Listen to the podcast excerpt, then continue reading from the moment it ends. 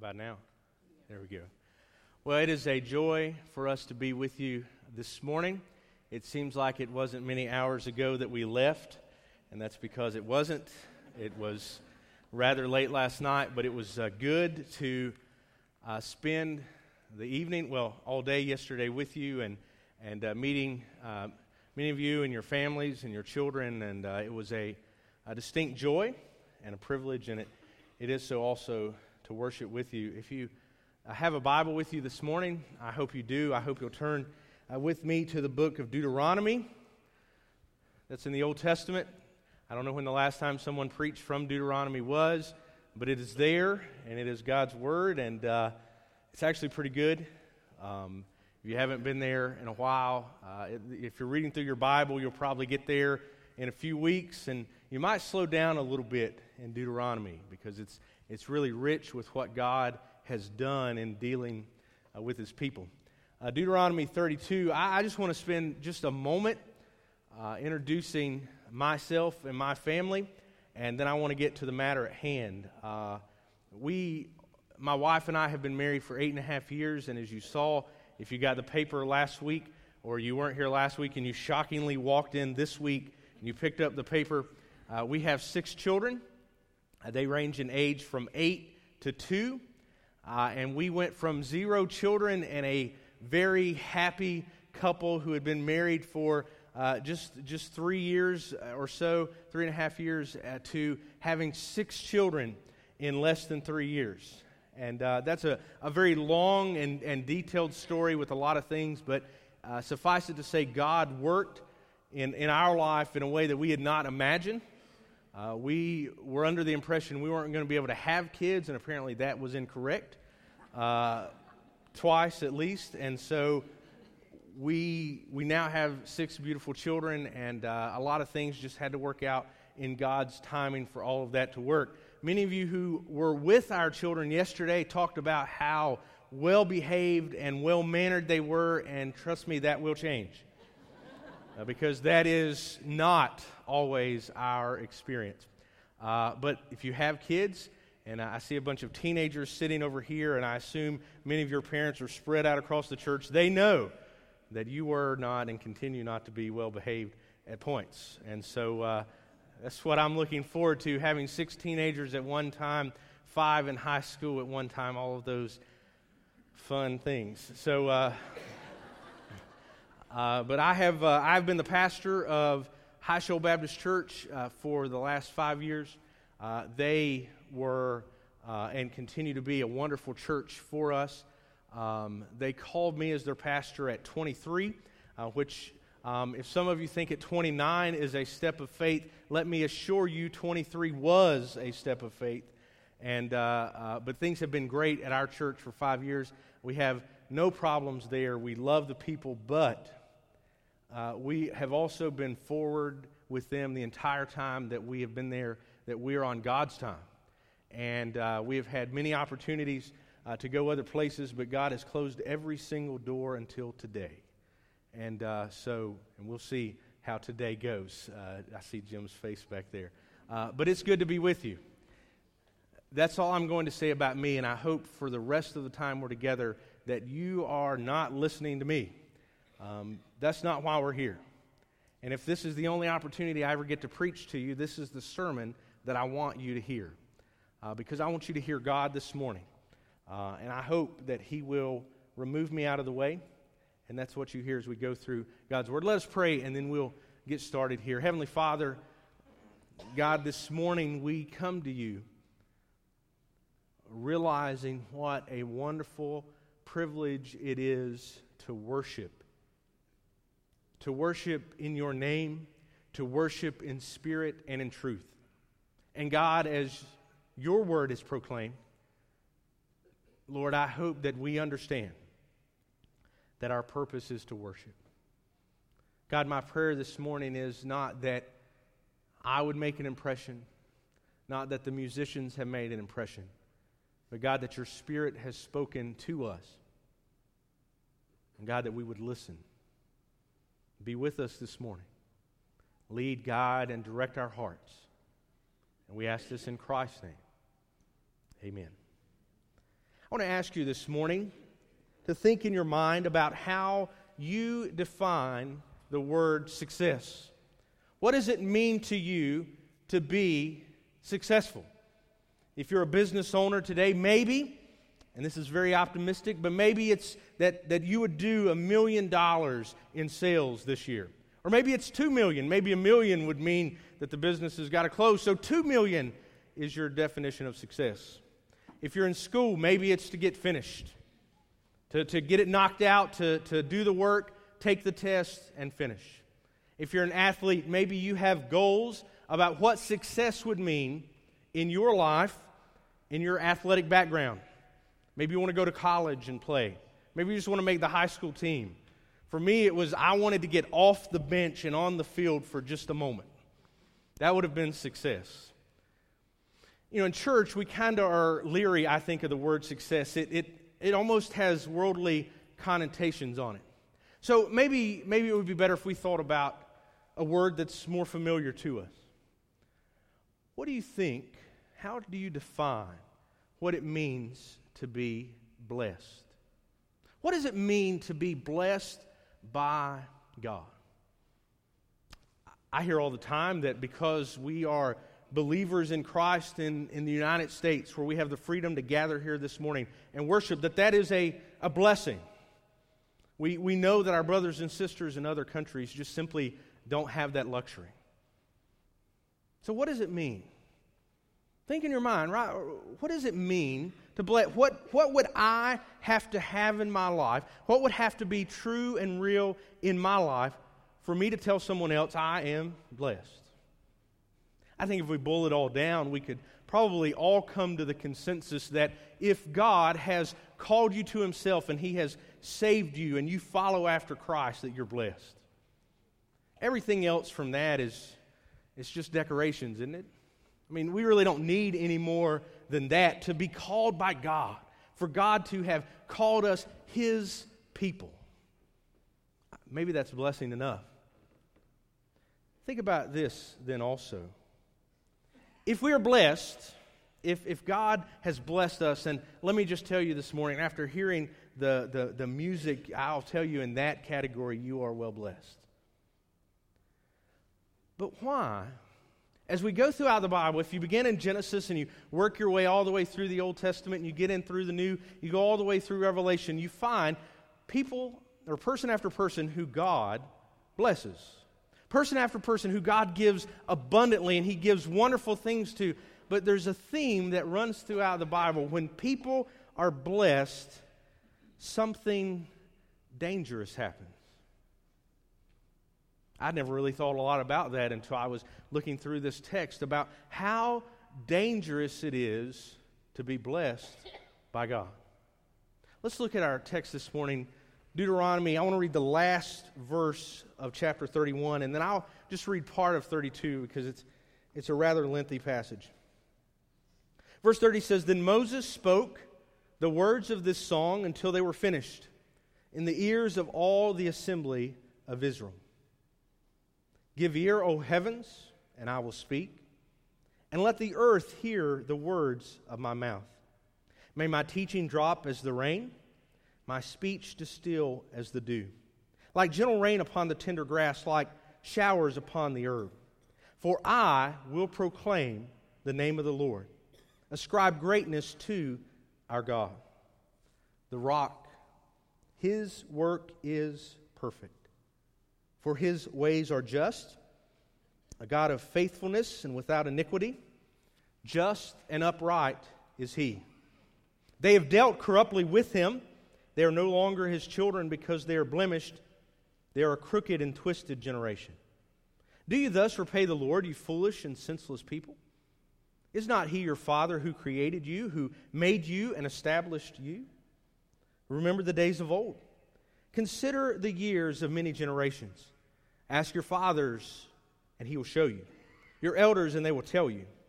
When the Most High gave to the nations their inheritance, when he divided mankind, he fixed the borders of the peoples according to the number of the sons of God. But the Lord's portion is his people, Jacob his allotted heritage. He found him in a desert land and in a howling waste of the wilderness. He encircled him, he cared for him, he kept him as the apple of his eye. Like an eagle that stirs up its nest, that flutters over its young, spreading out its wings, catching them, bearing them on its pinions. The Lord alone guided him. No foreign God was with him.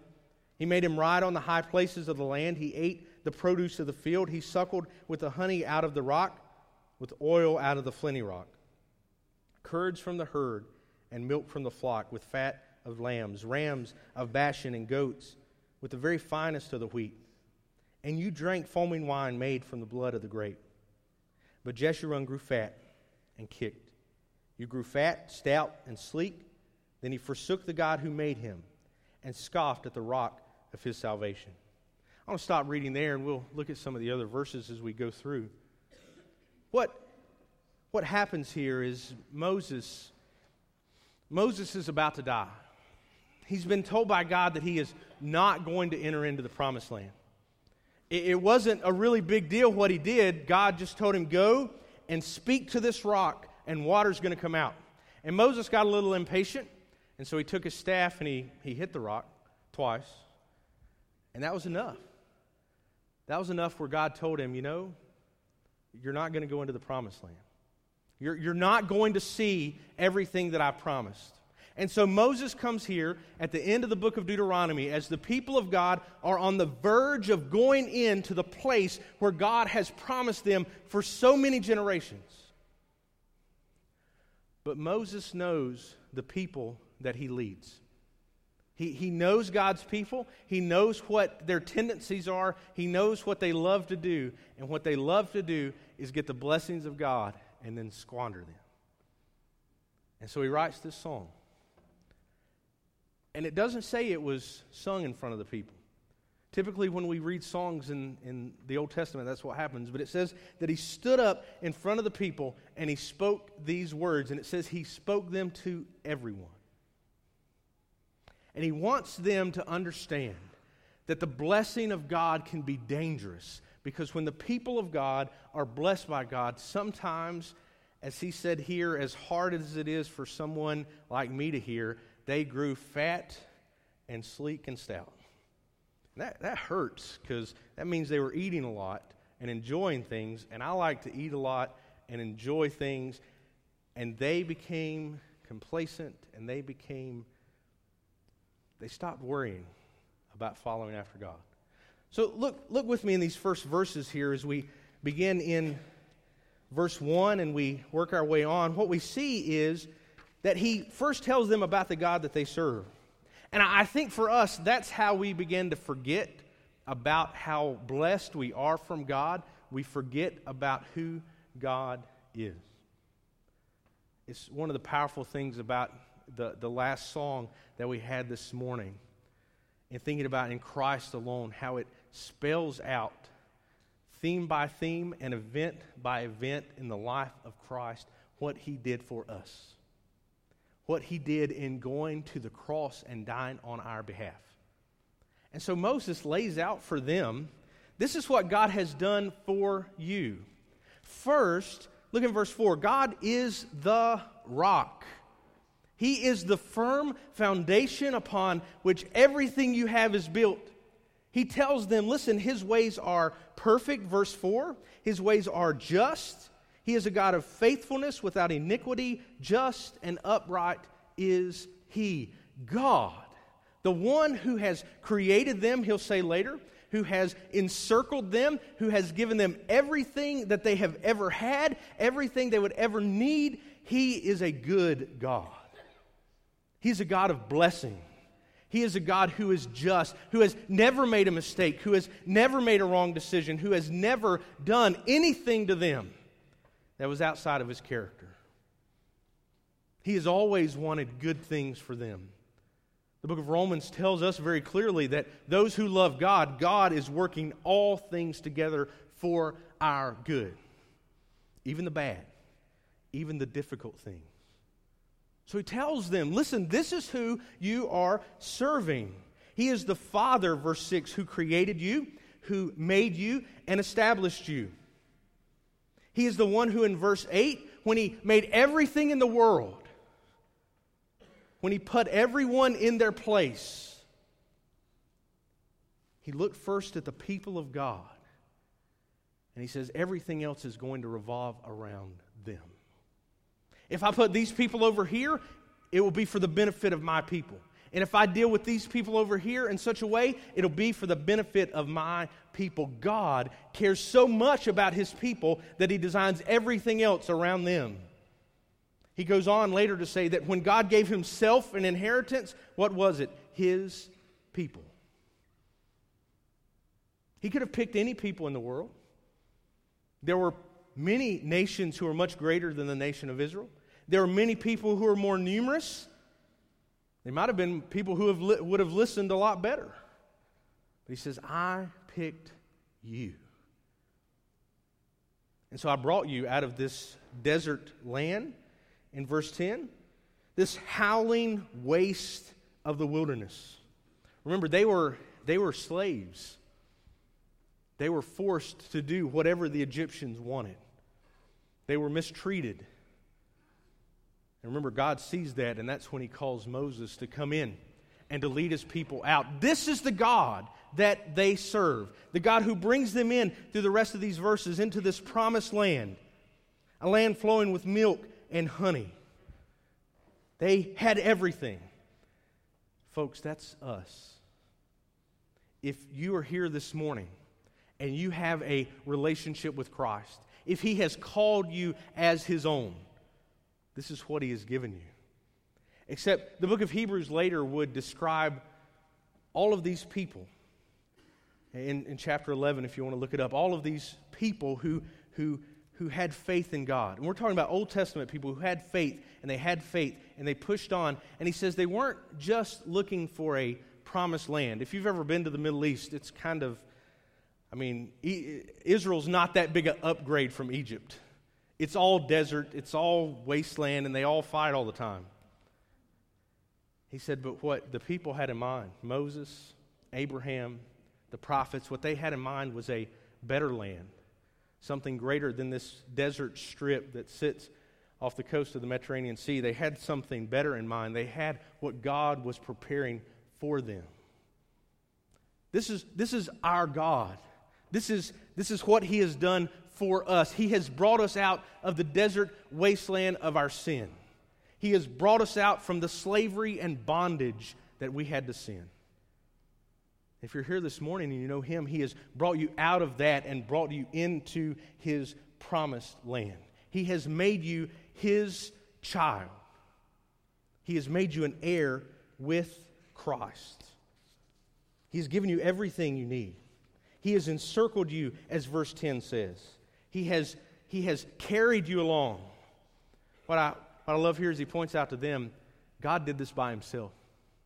No one else helped.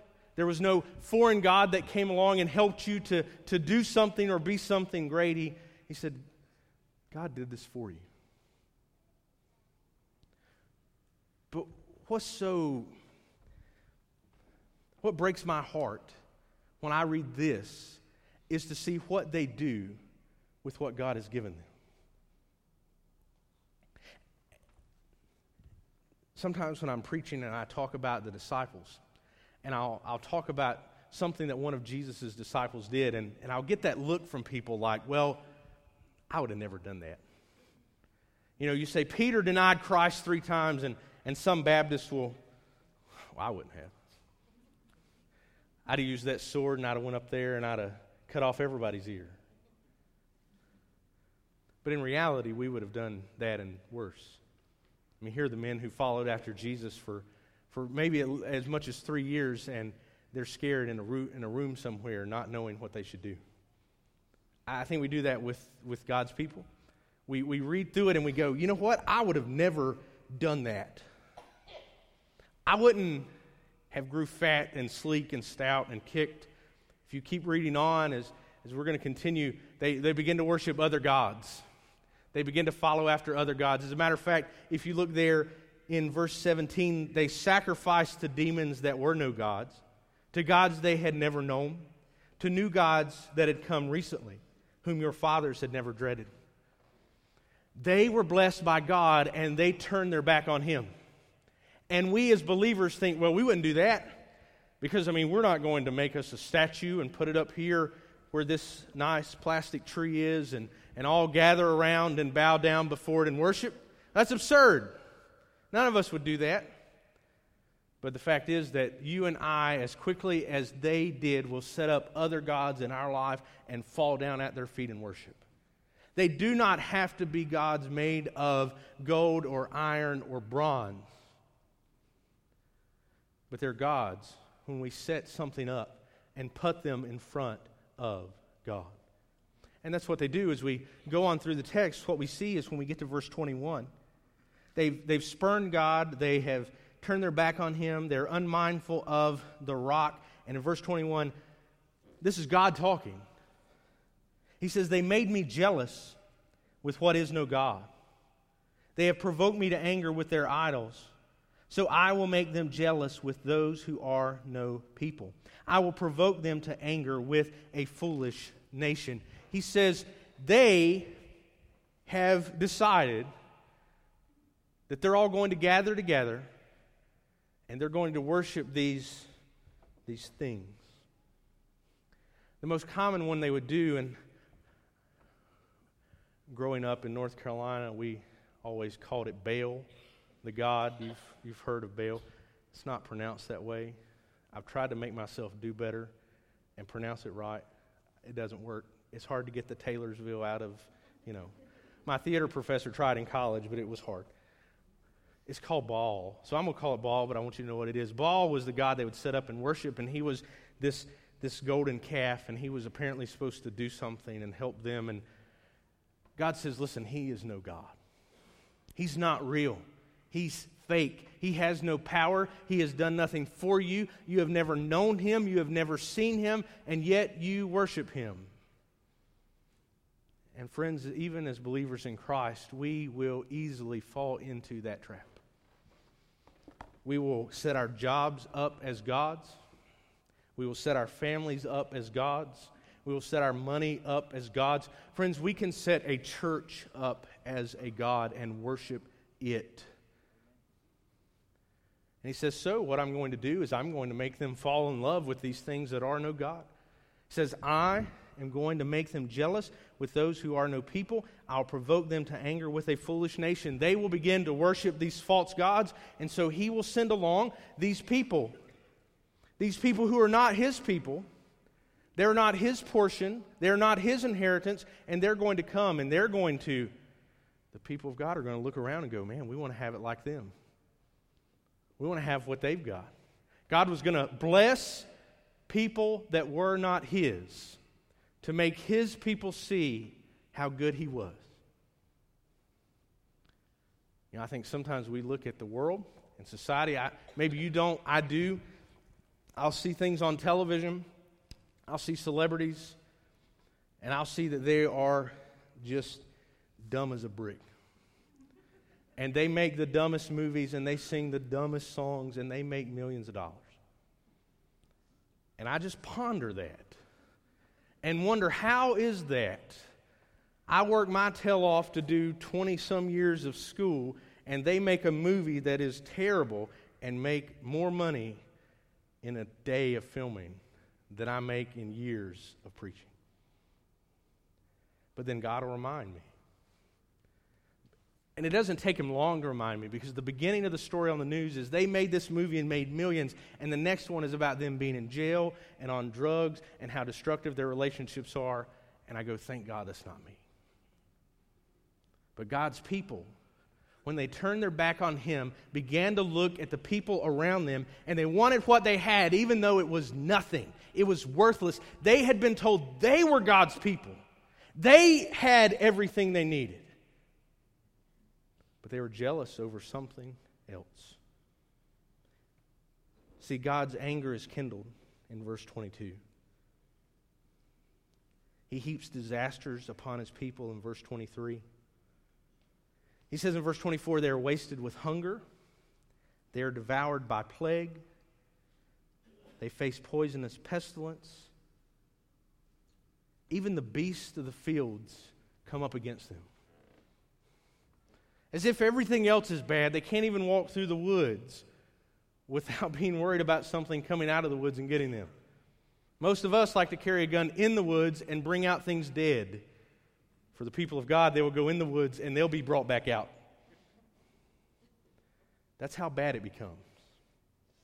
And if you look, all these are contrasted. If you look before when they're following after God, they've got the goodness of the land, they've got the food, they've got everything they need. And when they're not following God, they've got nothing. Even their very lives are demanded of them. Verse 25 says that the sword comes, war comes against them, and no one's spared. It's not just the men going out into the battle, but it's the enemy coming and killing their children, killing their men with gray hair. No one's spared. The people have to face the punishment that comes from God and their disobedience. See, to me, that's pretty depressing. I don't know about for you, but to me, that's, that's pretty hard to. It's pretty hard to hear. It's pretty hard to understand. And, and you know, as the church, we like to think about God's grace through Christ. And so we, we don't think about God punishing us for various things. We're, we're not likely to walk through the woods tonight and bears jump out and get us. If it happens, I'm very sorry. But at least you were warned ahead of time. So, what are we to do? Because if we're honest, and I want to be honest with you, if we are honest, our hearts are prone to wonder. It is easy for my heart to worship something other than God. And if you say, Pastor, in my heart it's not, then there you have succumbed to the idol of lying and pride in your life. And I just proved my point. That's our heart because we are sinful human beings who God is working in in our lives. He is transforming our heart through Christ if we know Him, but it is not transformed completely yet. We are not there yet.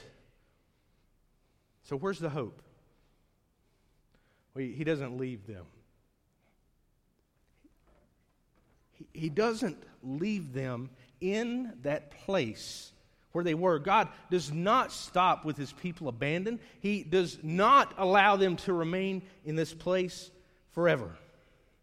He's going to teach them. Look in verse 28. He begins to teach them. He says, They are a nation void of counsel, there is no understanding in them. If they were wise, they would understand this. They would discern their latter end. He says they're not wise. If they were wise, they would know what's coming and they wouldn't go there but they're not wise. And folks, you and I oftentimes are not wise. We, we don't even feel our hearts turning away. But, but what does God do? He, he doesn't leave them. After their protection is gone, after they have abandoned Him, look in verse 39. He will come to them and He will, and I, I really think this is what the text is saying. He will take what they have done and he will rub it in their face. I think God has a sense of humor, and I think he puts that on his people sometimes. And I think sometimes his judgment is very ironic looking back on it. If you're going through the plague and the pestilence, it's not ironic at all. But if you're on this side of it, you look and you see, how did they not see that? But he tells them, verse 39 See now that I, even I am He. And there is no God beside me. I kill and I make alive. I wound and I heal, and there is none that can deliver out of my hand. For those who are the enemy of God, that is probably one of the hardest passages to read in the scripture. It says that nobody can deliver us out of God's hand if you're his enemy, there is no one who can come and save you. There is no God out there. There is no religion. There is no belief that can save you from the hand of God if you're his enemy, but if you're his friend. There is no God. There is no religion. There is no false idol that can come and remove you from the hand of the Savior. He holds us at every moment in his hand. And if we are his friend, he holds us tightly. He does not let us go. So when we wonder, when our hearts are prone, when we replace this plastic tree with a God of our choosing and fall down and worship, He has not let us go. He might be giving us enough rope to hang ourselves with, but He will pull us back up. He does not let us fall away. No one can take us from His hand. Why does He do this? Because again, if we're honest, what within us makes us worthy of God sending Christ to die on our behalf? What, what have we done? What merit do we have? There are no number of degrees that you can put on a wall. There are no number of hours that you can come to church services. There are no number of mission projects that you can do or money that you can give the church for God to look upon you with favor. Sorry if I ruined anyone's day. So why? Why would he choose us? I want to read to you why. Because, see, all this comes to pass. They fall into captivity, their nation is destroyed. They turn to the idols, and God sends their destruction. But a prophet named Ezekiel comes along later and he writes this But when they came to the nations, wherever they came, they profaned my holy name, and that people said of them, These are the people of the Lord, and yet they had to go out of his land. But I had concern for my holy name, which the house of Israel had profaned among the nations to which they came.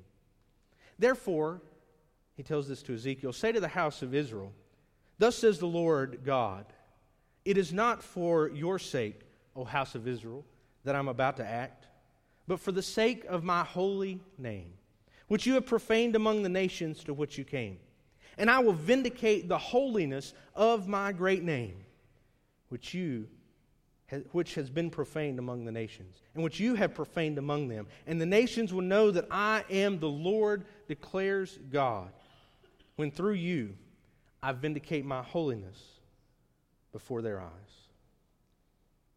He says, I'm not doing it for you. You've turned your back on me. You've worshiped another God. You've brought all this upon yourself. He says, So I'm not going to save you for your sake. I'm not going to save you because you're something special. I'm not going to save you even because you have decided that you're not going to worship those false gods anymore. He says, I am going to save you because of my holy name. God does everything that he does to bring glory to himself. And you might say, well, that's awfully conceited. He's God. You might say that's awfully arrogant. He's God. Who, if there is anyone who has a right to be arrogant and conceited and think highly of himself, who is it? It is God. Who's going to tell him that he shouldn't be?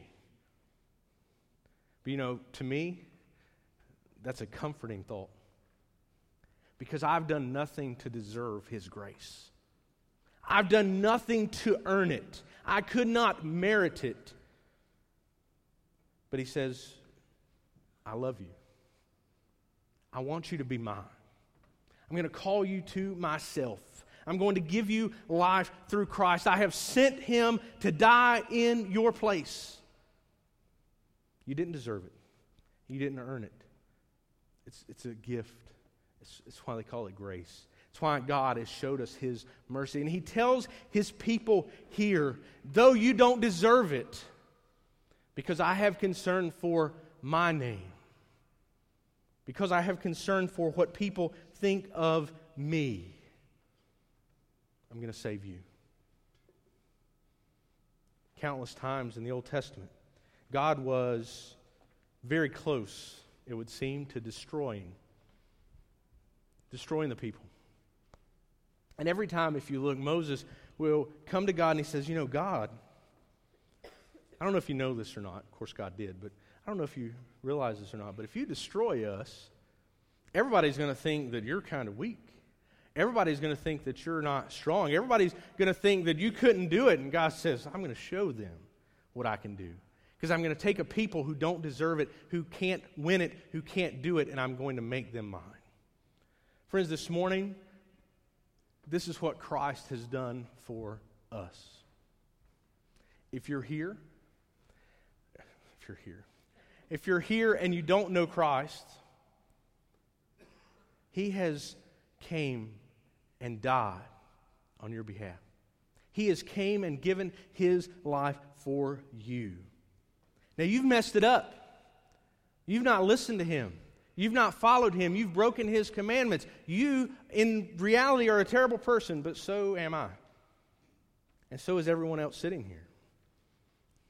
We have sinned and fallen short of God's glory. God demanded perfection for his people, and we didn't live up to it. So if you're sitting there this morning and you think, well, it sounds like me, I've messed up, I've not got it right, I've not done what I'm supposed to, then you're in the club. You're in the right room of people because that's us. God has called us out of our sin, just like the people of God in that wasteland. And He has brought us out to a place, a land flowing with milk and honey, a place of protection and goodness surrounded by His Holy Spirit. And what He tells us is while you're there, remain in me. Don't turn to something else. Don't follow after something else. If I begin to bless you greatly, don't, don't give up. Don't give up and decide we're going we're to give our credit to someone else. We're going to give the glory to something else. We're going to follow after something else. He says, It was me. I brought you here. I will keep you here. And my call is to follow. If you're here this morning and you don't know Christ, you've never met him, you've never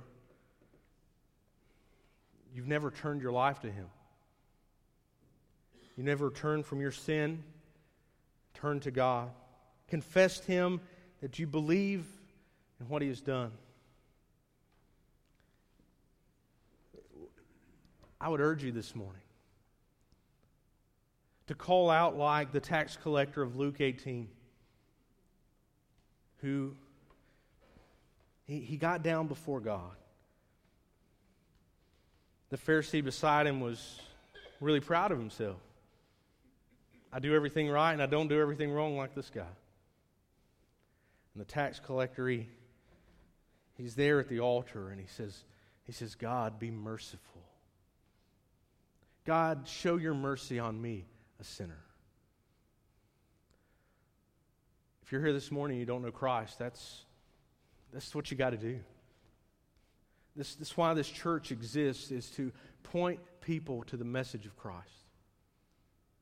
I know that many of you here, you, you, you know Christ. Uh, some of you shared with me yesterday how, how you come to know him.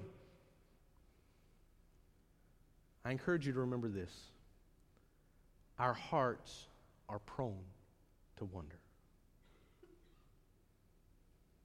It doesn't matter if you are the leader in this church or if you you come here every now and then and you, you have trouble making it to service, you, you got other things, you, you work or whatever, whether, whether you're the most dedicated or maybe this is the first time you've ever been here.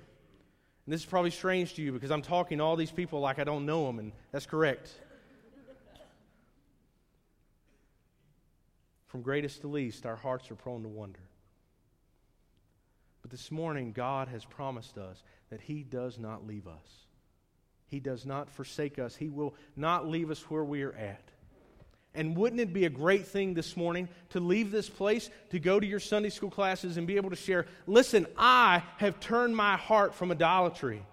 I, am a follower of Christ, but, but my heart is prone to wonder, and I want to I wanna turn back to Him. I want to give Him first place in my life. I want to trust in Him to meet the needs that I have. That's what God is calling us to. Not from me, but from His Word. And if you read from this point and you keep reading on, you're going to find time after time where God causes people to turn from their idols, where God causes people to turn back to Him. Wouldn't it be great this morning if our hearts were turned? If they're turned from ourselves and our idols and we turn them to Christ? Imagine what God will do with this church when we worship Him. When we worship Him and we worship Him only. when each and every one of us turn our hearts to Him every day. He's calling us to turn. Maybe we've turned from our sin, but let's make sure we've turned from our idols. Will you bow your heads with me as we pray? Heavenly Father, God, we God, we are grateful that we have had the opportunity to worship. God, you are good to us, even though we are so undeserving. God, we, God, you give us, Lord, what we do not deserve, and you do not place upon us, God, what we have justly earned. You do not place your punishment or wrath upon us, but you give us your love and the love of your Son and his protection and his grace and his forgiveness. And God, salvation through his death and resurrection. And God, we, Lord, we want to be thankful.